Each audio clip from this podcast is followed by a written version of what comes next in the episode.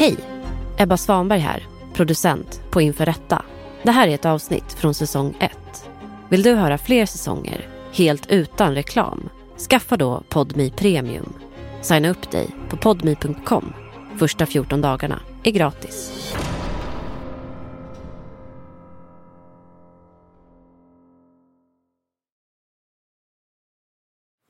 Jag har då gått in i Almedalen den dagen och Visby och jag gör detta å ena handen som en spökpojke övergiven av mina medmänniskor och jag gör det i andra handen som en sagopojke. Det är den 6 juli 2022.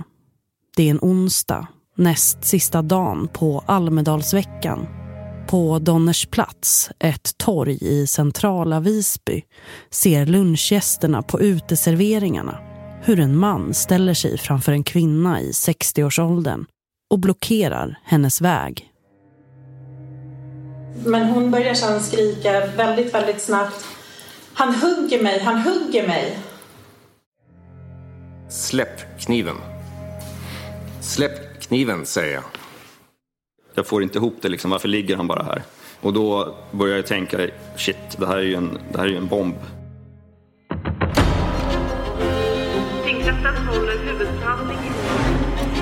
En kvinna har knivhuggits i Visby mitt under Almedalsveckan.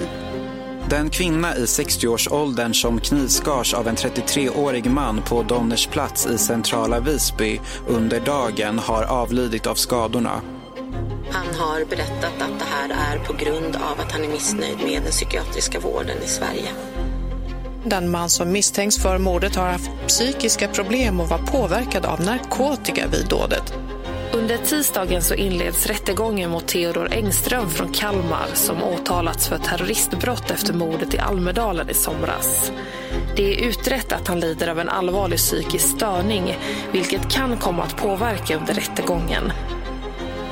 Du lyssnar på Inför rätta om Almedalsmordet. Det här är första delen. Jag heter Matilda Blom.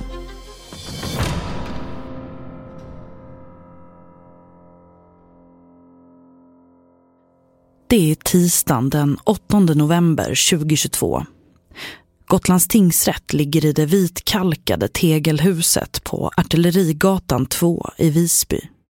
Mindre än en kilometer från den brottsplats som kommer stå i centrum de kommande veckorna.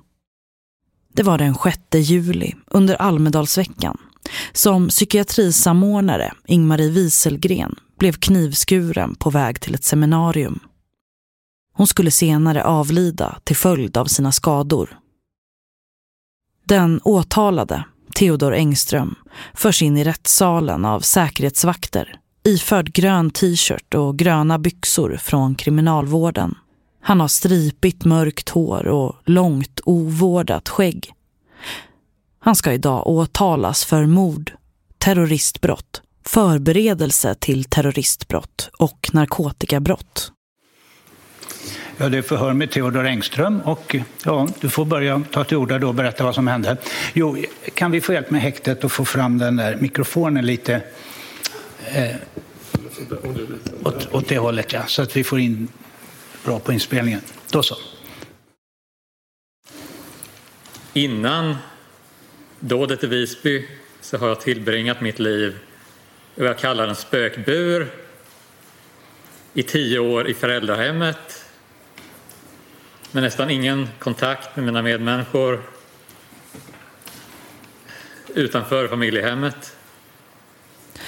Här tystnar Theodor en lång stund. Hans andetag är korta och ryckiga och det verkar som om han letar efter rätt ord att säga. Och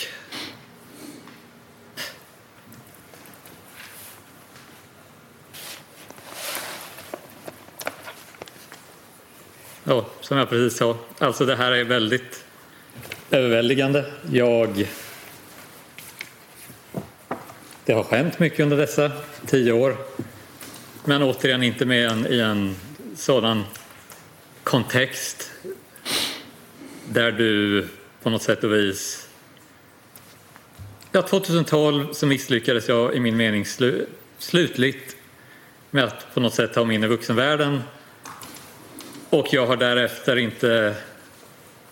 Ja, jag förpassades till en, vad jag kallar en spökbur av samhället och mina medmänniskor och vad jag själv då senare har kommit att kalla en spökpojke. För tre år sedan så inledde jag vad jag sen kommer att kalla en spökdans. Det vill säga, som jag sa, jag är en spökpojke. Men jag började signalera min verklighet mer offentligt i sociala medier. Och jag blev också i samband med detta vägledd av högre makter som visade mig nåd i det tomrum som mina medmänniskor hade lämnat mig. Och det var också då denna spökdans som jag sen kraschade in i mina medmänniskors mot mig fientliga konsensusverklighet i Almedalen.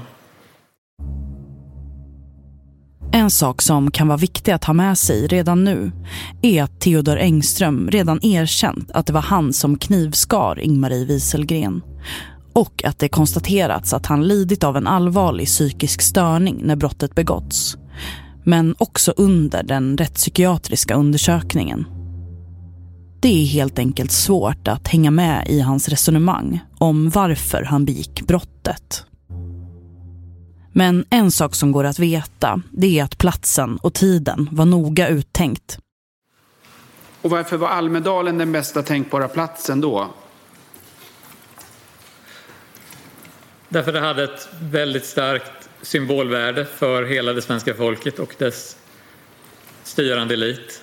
Mm. Men återigen, det övergreppet som jag anser mig utsatt för, det går ner till, det går ner till skolgården, det går ner till arbetslivet, det går ner till våra sociala torg, bylivet, bygemenskaper.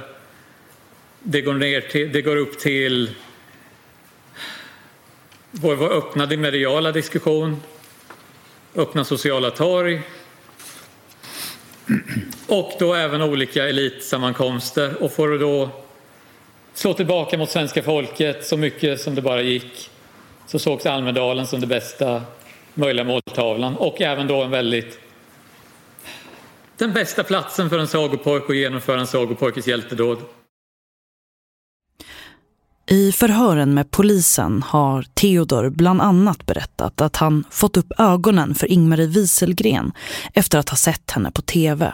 Välkommen till Ingmarie Wieselgren. Och i studion har vi nu Ingmarie Wieselgren. Så finns Ingmarie Wieselgren här. Det är jobbigt att vara ung idag och jag tror det är extra svårt för kvinnor.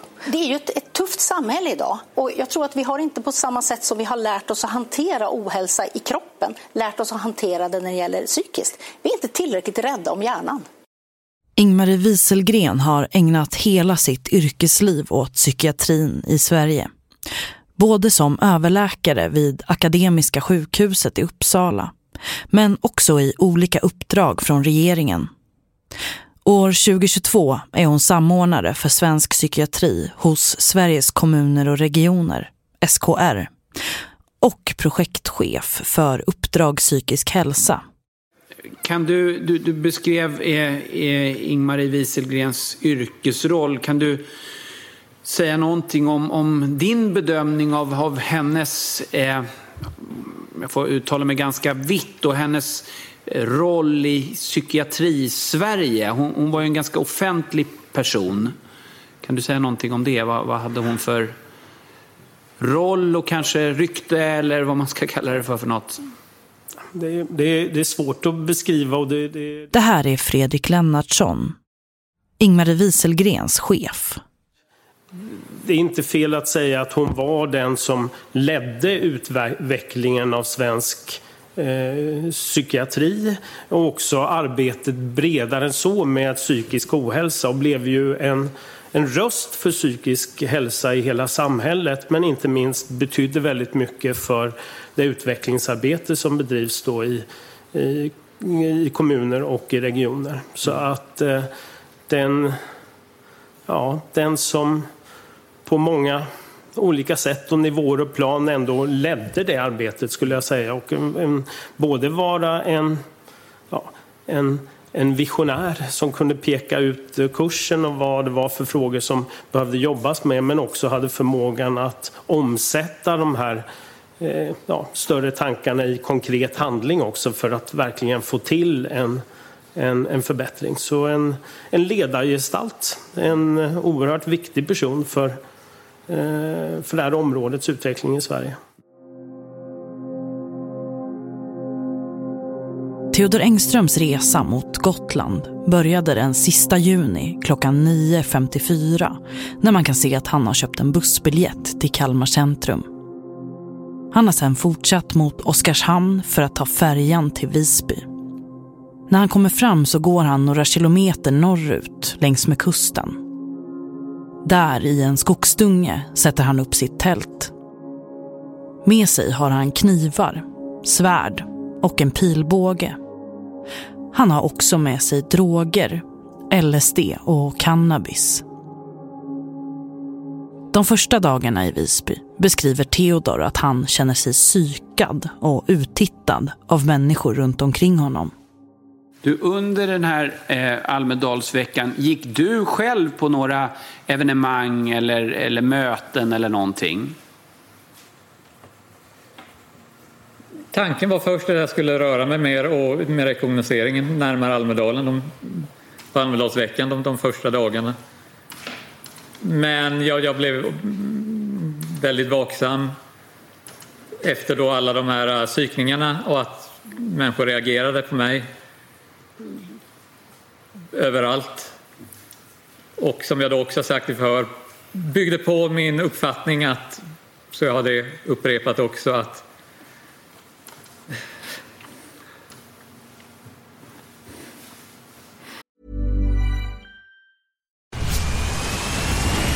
Where's that dust coming from? Still finding debris after vacuuming? Eufy X10 Pro Omni Robot Vacuum has 8,000 PA of powerful suction to remove debris deep in carpets. And it's totally hands free. Want to know more? Go to eufy.com. That's EUFY.com and discover X10 Pro Omni, the best in class all in one robot vacuum for only $799.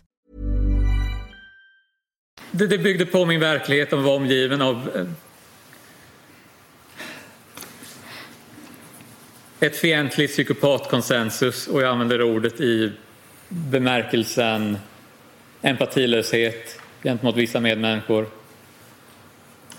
Den känslan byggdes på av detta och så, så det var inte så att det, det gav några tankar att oj vad jag är på väg att göra här nu utan det byggde vidare på mina känslor kring det hela och vad jag då var på väg att göra. Och frågan var lite om du, om du var så att du hade deltagit vid något seminarium eller möten eller arrangemang eller så. Gick du på någonting eller? Nej, jag var väldigt försiktig med det och jag kände mig också övervakad. Några dagar efter Theodor klivit i land i Visby anländer Ingmarie Wieselgren Välkomna till Visby och till Botaniska trädgården. Här är en fantastisk miljö med blommor, med träd i olika varianter. Varje morgon inleder Ingmarie med att spela in en videohälsning från Botaniska trädgården där Uppdrag psykisk hälsa kommer hålla till under veckan. Här är en sån här livsmiljö där man kan tänka att här är det liksom lätt att leva. I alla fall idag när det inte regnar, när det inte är is och kyla, eh, när det är på det här otroligt vackra sättet. Det är nästan sådär, ibland kan man känna det, att man, det är så vackert så det nästan gör ont. Och så är det när man sitter i den här rosenträdgården här i Botaniska trädgården. Vi är här för att kraftsamla. Och det känns faktiskt när man gick runt här igår att det är som om lite av den här ursprungliga Almedalskänslan är tillbaka. Det är mer av det här, man är glad att få samtala och prata med varandra. Det känns som det är lite mindre av kommers. Det är som om många är här för att samla kraft, samla kraft för säkert valrörelsen om man är politiker. Men många är ju från professionen av olika slag eller ansvariga för olika verksamheter. Och då vill vi samla kraft för att kunna ta oss an hösten igen. Ingmarie Wieselgren är en representant för svensk psykiatri och för Theodor Engström är hon en del av det som han kallar för psykopatsamhället. Och hon är bara ett av namnen på de tre kvinnor han valt ut som måltavlor. De andra två namnen är Hanna Stjärne, vd för SVT, och Annie Lööf, partiledare för Centern. Vi kommer att återkomma till dem i nästa avsnitt. God morgon. Det här är tredje dagen som vi sänder från Almedalen, från Botaniska trädgården. Det är helt fantastiskt. När jag gick in här i morse så gick jag förbi näsduksträdet. Och det fick mig att tänka på det som jag hade tänkt prata om med er idag. Det här med att rusta individerna. Vår andra arbetsström i kraftsamlingen. Ingmarie Wieselgren har, precis som de andra dagarna under Almedalsveckan, ett fullspäckat schema. Och idag kommer jag att gå på en mängd seminarier som handlar mycket om barnrätt. Jag ska börja dagen här på Barnrättstorget. Under förmiddagen den 6 juli ska hon delta i ett panelsamtal om barn på flykt. Därefter ett annat panelsamtal om hur samhället bemöter barn med psykisk ohälsa och strax efter lunch ska hon moderera ett samtal om hur samhället kan ge barn och unga med neuropsykiatriska funktionsnedsättningar bättre stöd. Eh, och där ser vi också så tydligt att trots att vi har barnkonventionen som lag så har vi inte kommit fram till hur vi ska göra för att verkligen involvera de det gäller, barnen själva. Vi är inte tillräckligt bra på att fråga hur de har det. Och precis som de tidigare månaderna så spelar hon in en liten hälsning från Botaniska. Hon sitter i gräset bredvid ett konstgjort litet vattenfall. Hon har på sig en vit klänning med stora blå blommor på och hennes kortklippta hår blåser i vinden. Våga vara den vi är och inte tro på allt vad vi tänker. Ja, då kommer vi riktigt långt. Så jag ska ge mig ut med de tankarna i huvudet idag på en spännande rundtur även den här dagen i Almedalen. Så vi hörs imorgon igen. Då ska jag berätta vad som hände idag. Det här det kommer bli Ingmarie Wieselgrens sista videohälsning från Almedalen. Först vill jag ställa några mera frågor som handlar om hur. Åklagare Henrik Olin igen. Eh, alltså mera konkreta frågor. Och jag skulle vilja börja med det som är kärnan i det här målet. Eh, jag skulle vilja börja, om du har möjlighet att beskriva vad du var du gjorde och hur du tänkte från det att du vid Hamnplan stötte på Ingmarie eh, Wieselgren, som vi har sett på de här filmerna, till att, ni följ, eller att du följer henne upp mot Donners plats och, och Wolters gränd och vad det är som händer där. Kan du försöka liksom berätta mera hur saker och ting äger rum ur ditt perspektiv under det där skeendet? Ja visst, men återigen, det är mycket som, som pågår i mitt sinne då som är bortom just den händelsen och som jag då redan har redogjort för väldigt grundligt i elva förhör. Och ens, ja, jag, jag får då syn på vad var frågan? Frågan var om du kan försöka beskriva hur du gick tillväga och vad du tänkte från att du får syn på Ingmarie Wieselgren nere vid Hamnplan till att du följer efter henne och till det som händer uppe vid Wolters gränd. Ja, jag väntade för att jag hade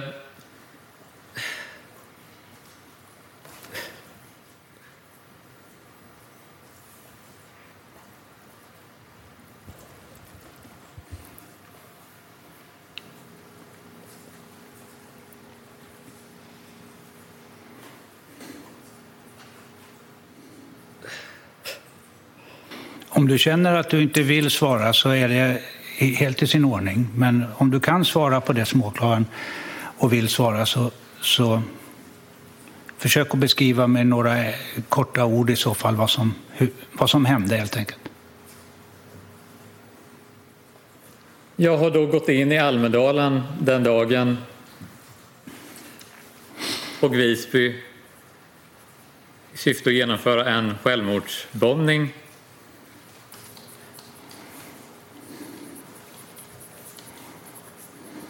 Och jag gör detta å ena handen som en spökpojke, övergiven av mina medmänniskor. Och jag gör det i andra handen som en sagopojke. Theodor Engström berättar att han har koll på Ingmarie Wieselgrens schema och han går in på färjeterminalen innan hennes andra panelsamtal tagit slut. Där befinner han sig i drygt 30 minuter.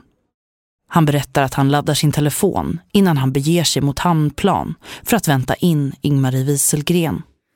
Så jag går runt på hamnplan, hittar till sist tältet där seminariet ska hållas men det, det pågår ju då fortfarande. Och det är väl kanske eh, 30-20 minuter innan det slutar. Och jag, jag känner, det, det, det är fullpackat, jag tar mig inte in där. Så jag står och väntar där utanför först men så känner jag att ja, men här står jag och lurpassar på henne. Och jag, jag känner mig ändå obekväm med detta. Och jag tänker att seminarietiden, det, det är 20 minuter kvar. Så jag går då in på den offentliga toalett som finns i närheten. Ställer mig där och väntar några minuter. För jag känner att det är säkrare så. Men återigen med slumpen och, eller vad jag skulle säga, högre maktens vägledning. För jag, jag, jag går ut igen och jag tänker att gå och ställa mig igen, alltså röra mig lite fram och tillbaka. Men då bara, ja, inom någon minut tror jag det är, så ser jag, och, och jag hade inte ens, jag, jag, jag tänkte väl fel där. För att det, det, tanken var att hon kommer inte gå därifrån förrän seminariet är på utsatt tid och jag kunde inte ta mig in i seminariet så då, då var det att ja, men jag, jag får väl vänta tills hon går därifrån. Men nu visade det sig att, och det, det var för att det var frågestund och ja, det var så mycket annat i huvudet så jag, jag tänkte väl inte så långt att hon faktiskt kunde ge sig, ge sig iväg där tidigare. Så det var nästan, alltså jag missade henne nästan. Och det var nästan, det var på vilket håll du var vänd. Och jag ser henne i ögonvrån skymta förbi och jag, ja, men det är ju, för jag har tittat på en bild på henne tidigare under dagen. Och jag känner till henne sedan tidigare. Men återigen, det är många som ser ut med det utseendet. Så jag... Men återigen, jag hade tittat på den bilden, men när jag ser henne i ögonvrån, ja men det, det där ser ut som hon och hon kommer från det stället där seminariet hade varit. Det måste ju vara hon, men sen tänk om det inte är det, men jag måste ju följa efter henne i alla fall. För det, hon hade då blivit den primära måltavlan den dagen. Och ja, som jag sen sa, jag, följer efter henne. Och, när, och du går då eh, efter, vi såg ju de här film, övervakningsfilmerna när ni passerar över Donners plats och, och går upp mot eh, Wolters gränd och den här uteserveringen vid Donners hotell. Och vad är det som händer där? Ja, hon är nästan framme vid seminariet och jag är väldigt övertygad om att det är hon. Och jag, jag vill vara säker och det, det handlar om sekunder innan hon försvinner och jag, jag, jag har fått fram en dolk och jag skyndar mig fram till henne och jag lyckas komma förbi henne påkalla hennes uppmärksamhet genom att ställa mig framför henne. Jag säger Ingmarie. Hon svarar jakande.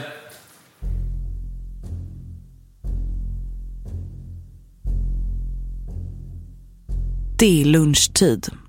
Solen står högt på himlen och på Donners plats är uteserveringarna fullsatta. I ett av sällskapen som står och spanar ut över torget står Sara. Hon och hennes kollegor hittar ett bord utanför Donners hotell. Eh, så vi letade efter en, en ledig plats eh, på ett, eh, i, i solen, avslutade vår lunch ehm, eh, och en kollega gick iväg på toaletten och jag satt kvar och pratade med, med min andra. Så, så han satt med, med ryggen åt, eh, vad ska man säga, kanten på uteserveringen. Och jag satt med så att jag kunde se liksom hela uppförsbacken. Um, och så var det en, en uteservering på liksom en bit bort också. Så, så vi satt och pratade om, om det som vi hade varit med om under de här dagarna. Vi var liksom nöjda, glada. Uh, satt och väntade. Say hello to a new era of mental health care. Cerebral is here to help you achieve your mental wellness goals with professional therapy and medication management support. 100% online.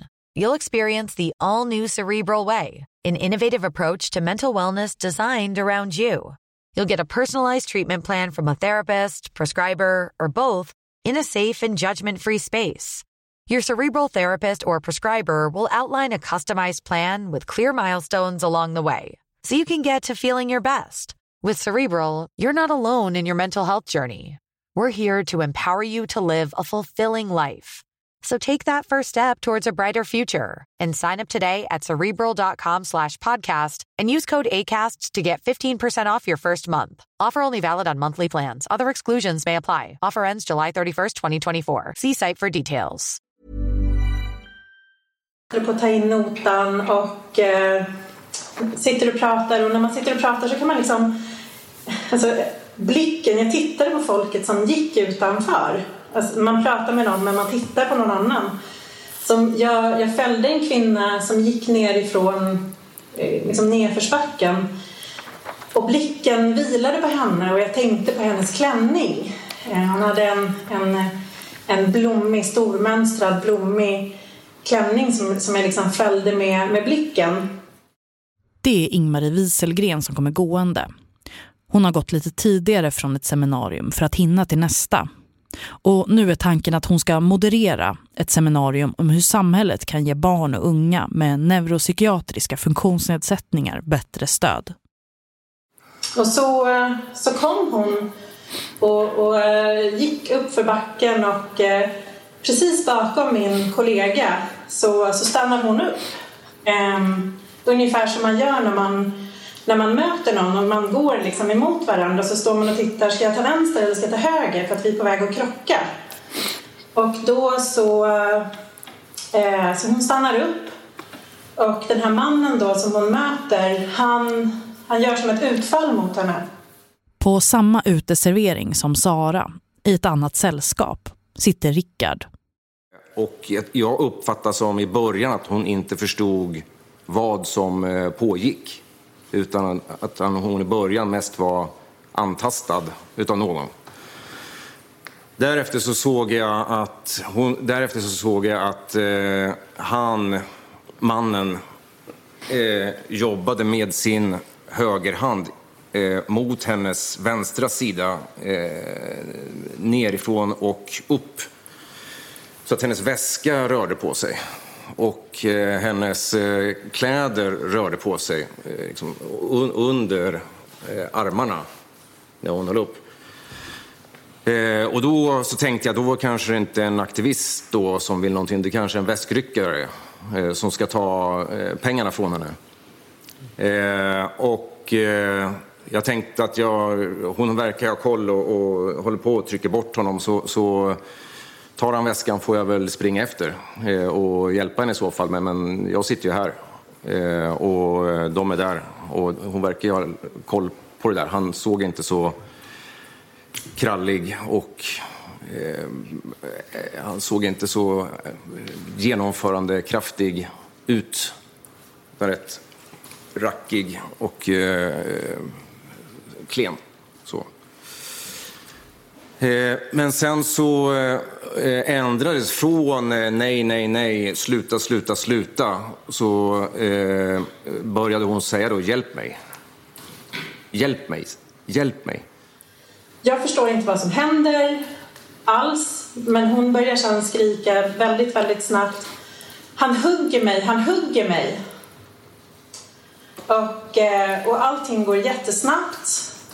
Och han, eh, han liksom backar ifrån varandra och hon tar sig för, för bröstet. Och... Då så såg jag en eh, kniv mellan dem då. När de, mellan dem då, som han eh, då skulle hugga henne med. Eh, och då så eh, eh sa jag eh, stopp, sluta.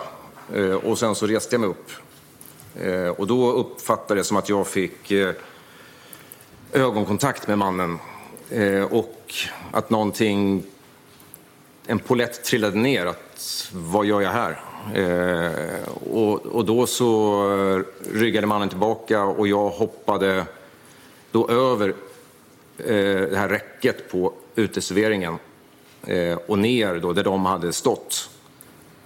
Och då såg jag på marken eh, små blodstänk eh, på kullerstenen. Väldigt, väldigt små eh, stänk. Inte no, väldigt lite blod, men väldigt många stänk.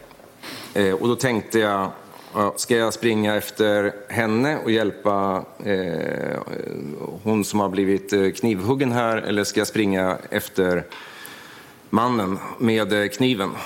Men då så eh, tyckte jag att det var så mycket folk på Donners plats ut, så jag tänkte att hon träffar väl på någon annan. Det fanns ju eh, ett Röda Korsgäng som jag hade sett där nere och sen så var det ju fullt med folk där nere. Tänkte, men, men den här gränden var ju helt upp till höger. Den var helt tom eh, med eh, folk. Det, det, det, det gick en, eh, tror jag, en bit upp så var det en eh, äldre man eh, med en kvinna och sen så tror jag det stod eh, några från hotellet och rökte och, vid, vid en hotellutgång. Och sen var det ju fullt med folk på Tvärgatan. Eh, ovanför var det ju fullt med folk, men på själva gränden var det ju helt tomt. Så då tänkte jag att då lubbade jag efter eh, honom, den här mannen. Eh, och eh, han sprang då upp där, eh, lite stapplande, lite, eh, inte riktigt koll på ben och kropp. Eh, och så sprang jag efter och sen så skrek jag stanna, stanna. Eh, med så myndig stämma jag kunde. Och sen så när jag tittade sprang efter så såg jag upp i gränden så skrek jag stoppa honom. Stoppa honom. Eh, stanna honom. Och då så vände sig den här äh, mannen upp i gränden om och eh, såg över axeln. Och jag uppfattade det som att den mannen då eh, närmade sig in mot eh, husväggen för att fjärma den här eh, mannen som sprang med eh, kniven. Och när då mannen med kniven sprang förbi så gav den här eh, äldre herren en eh, knuff med axeln så att eh, mannen med kniven åkte ner på marken Eh, så att eh, han, stod med, eh, han stod på knä och alla fyra. Eh, han tappat kniven. Eh, han tog upp kniven igen och skulle väl springa vidare eller göra någonting annat. Eh, och då kom jag fatt och då skrek jag åt eh, man med kniven att eh, släpp kniven. Släpp kniven, säger jag. och då så släppte han kniven och så sa jag till honom, nu ligger du ner ligg ner. Och då la han sig eh, vänligt ner. Eh, och när jag sa till honom, ligg ner en gång till, så då särade han även på benen. Så att, jag vet inte vad han trodde om mig, även om jag kan ha en myndig stämma ibland. Men, men han kanske trodde att jag var eh, polis eller någonting, att, eh, jag, eh, att, att jag var honom på spåren. Eh, och då så eh, tog jag då kniven också, eh, som låg bredvid honom. Så att han inte skulle komma åt den och backade undan lite grann. Eh, och sen sa jag till eh, Eh, killar, eh, rökkillarna från eh, restaurangen att ringa 112. Och då så meddelade de att det är redan gjort. Vi har redan ringt 112. Jag satt längst bak i polisbussen vid Handplan. Vi hade lunch och vi väntade på mat där så några av mina kollegor var inne på en restaurang och skulle hämta mat.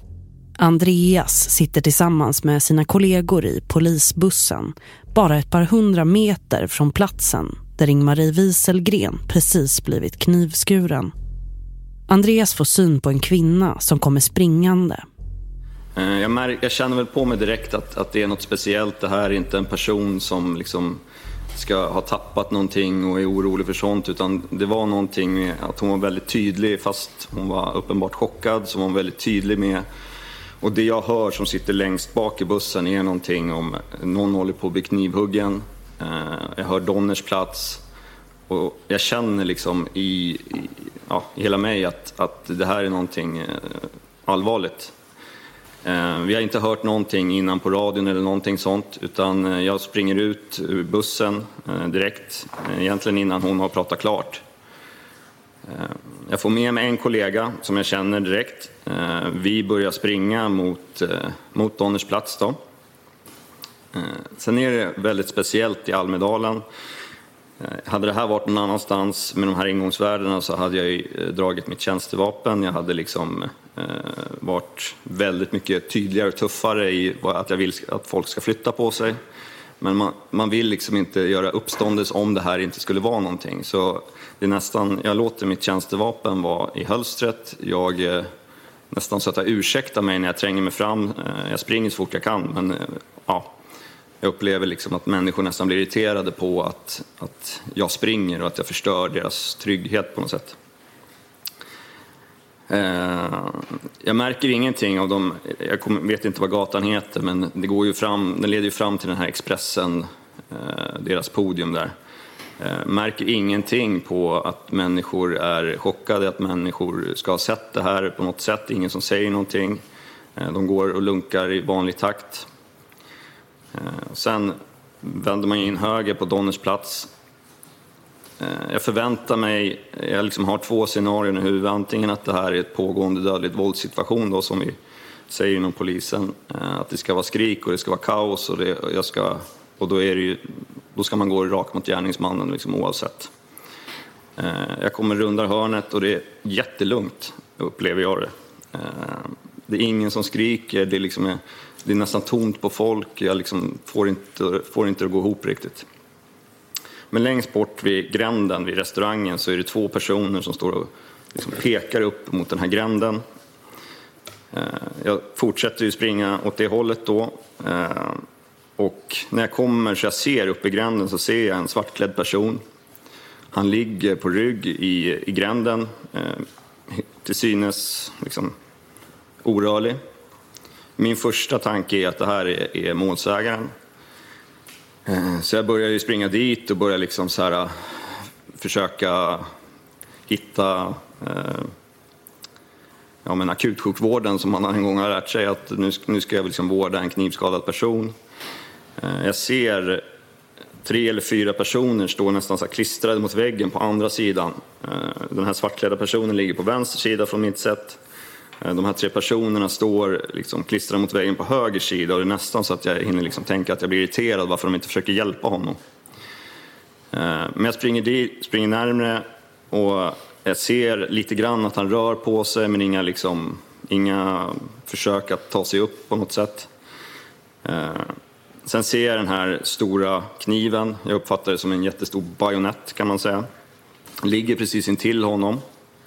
Och då börjar liksom så tankarna, eh, jag ser inget blod från när jag springer dit, så börjar tankarna, är det här gärningsmannen? Eh, jag eh, ja, tittar mot de andra och frågar de här vittnena, eller de som står mot väggen, där är det här gärningsmannen?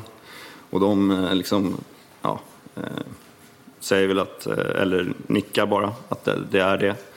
Så då blir det ju liksom annorlunda. Då går jag om från att, från att försöka ska vårda någon till att gripa en gärningsman.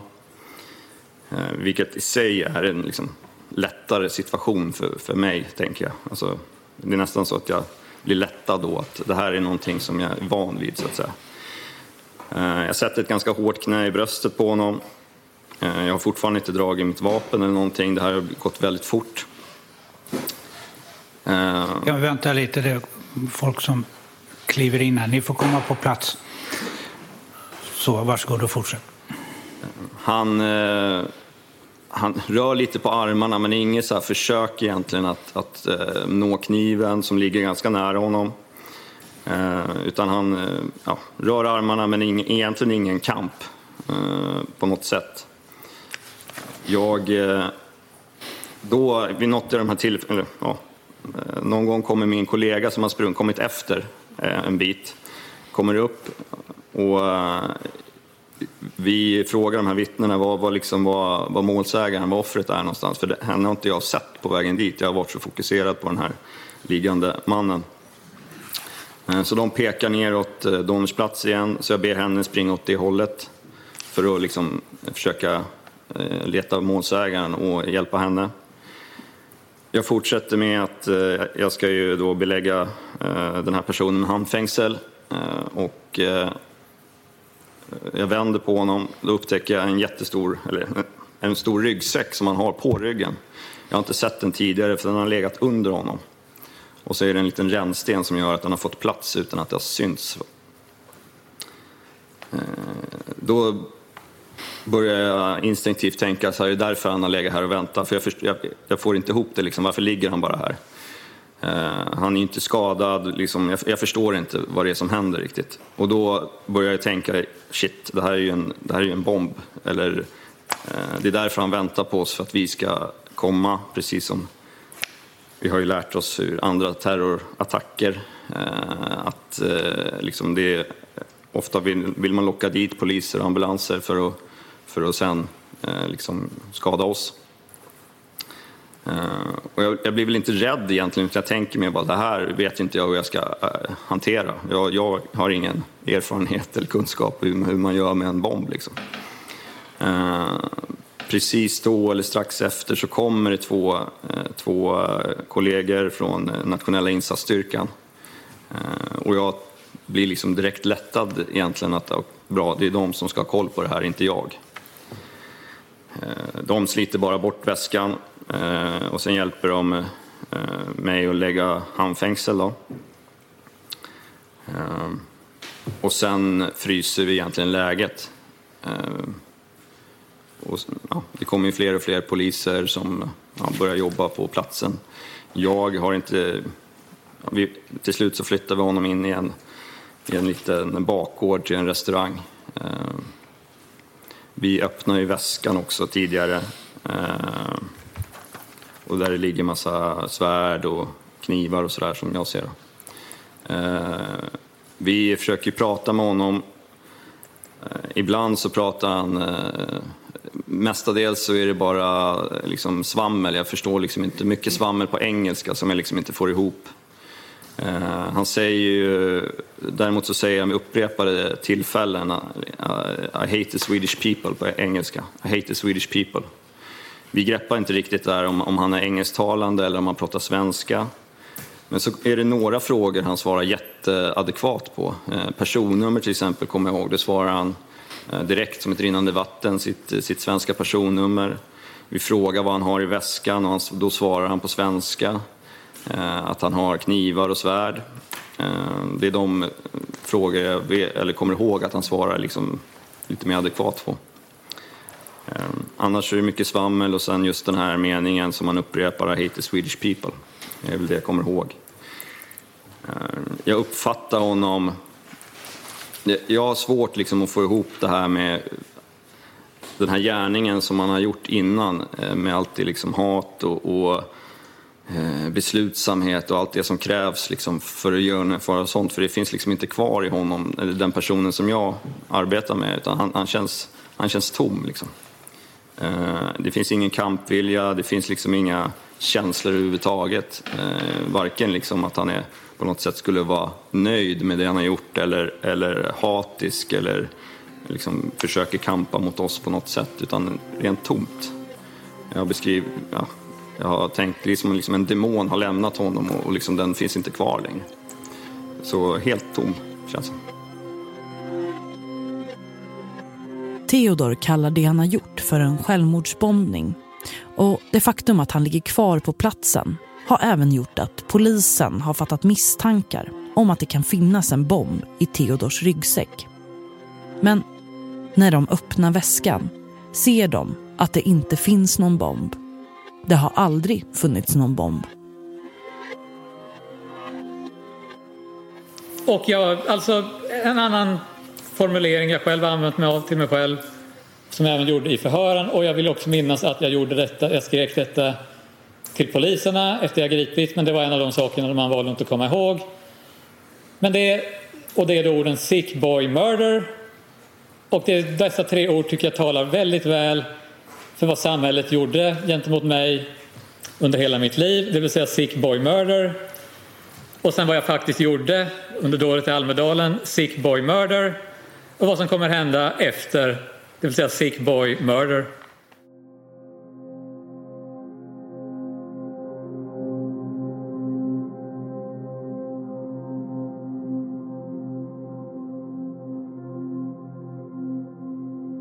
Nyheten om attacken på en kvinna i 60-årsåldern sprids snabbt i media. Än så länge har ingen gått ut med Ingmarie Wieselgrens namn. Men Ingmaries chef, Fredrik Lennartsson, har nåtts av informationen att Ingmarie inte dykt upp på seminariet som hon skulle moderera. Och samtidigt så var ju den här nyheten då ute att det var en person, som en kvinna som hade drabbats av en, en, ett överfall i, i eh, samband med Almedalsveckan. Så att det vi gjorde då det var att eh, försöka kontakta alla de medarbetare som vi hade på plats i, i Visby och eftersöka att, ja, att de eh, var okej. Okay. Men vi lyckades då inte heller få kontakt med Ingmarie. Eh, och eh Eh, men det kan ju, hon hade ett hektiskt schema och det kunde hända saker sådär så att vi, men då blev, eh, inväntade vi att hon då skulle dyka upp på det seminariet som började därefter och hon uteblev även därifrån då. Så att, eh, och vi lyckades inte att få kontakt med henne. Då, då tog jag kontakt och ringde hennes make eh, som var hemma eh, då och efterhörde om han hade haft någon kontakt med Ingmarie. Eh, och eh, det hade han inte heller. Eh, så att... och ja... Det, så det, var, det här var vid tidig eftermiddag och jag tror det var vid, strax efter ett den första kontakten och sen då ja, någon timme efter det så den här kontakten som jag tog med hennes man. Och hur och när fick du sen reda på att det var hon som var utsatt? Ja, vi, vår, mm, då så... Eh, en person på plats här, en av mina medarbetare blev då kontaktad av polisen här på plats och eh, ville att jag skulle förmedla kontaktuppgifter till maken, Ingmaris make. Och då kunde vi inte då få bekräftat vem det var som, men anade då att eh, eftersom polisen då ville ta kontakt med anhöriga att eh, det var som vi befarade att det var Ingmarie som var drabbad och då så Eh, förmedlade jag de uppgifterna till polisen. Eh, det gick ett par timmar och eh, jag ringde återigen då upp mannen, Ingmaris make. Och då berättade han för mig att han precis hade haft besök av polisen och då han hade fått uppgiften att det var Ingmarie som hade mördats.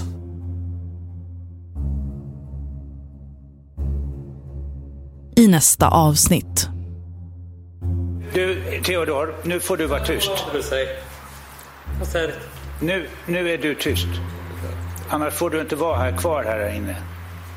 Så är det. Mm. Varsågod åklagaren och fortsätt. Attacking my reality. Nej, men då, då tar vi ner eh, Theodor Engström i ett medhörningsrum. Här finns hela, hela berättelsen om att man ska in i strid och i krig, eh, om segra och dö, om eh, eh, att det finns en elit som man ska förgöra. När du åkte till Gotland och Visby och dagarna innan, redan innan du åkte, var Annie Lööf en tänkbar måltavla för dig då när du bestämde dig för att åka till Almedalsveckan och Visby? Hon var en möjlig måltavla bland flera andra. Hundratals andra. Du har hört första delen av Inför rätta om Almedalsmordet. Reporter var jag, Matilda Blom. Redaktör var Moa Sultanian Magnusson och exekutiv producent var Joni Söderström Winter. Ljudprofilen är gjord av Timmy Strandberg och Erik Magnusson stod för slutmix. Flera namn har ändrats av hänsyn till de inblandades anonymitet. Ljudklipp kommer från Aftonbladet, Expressen, Sveriges Radio och SVT. Tyckte du om detta? På Podmi kan du lyssna på ännu fler avsnitt, helt utan reklam. Signa upp dig på podmi.com. Första 14 dagarna är gratis.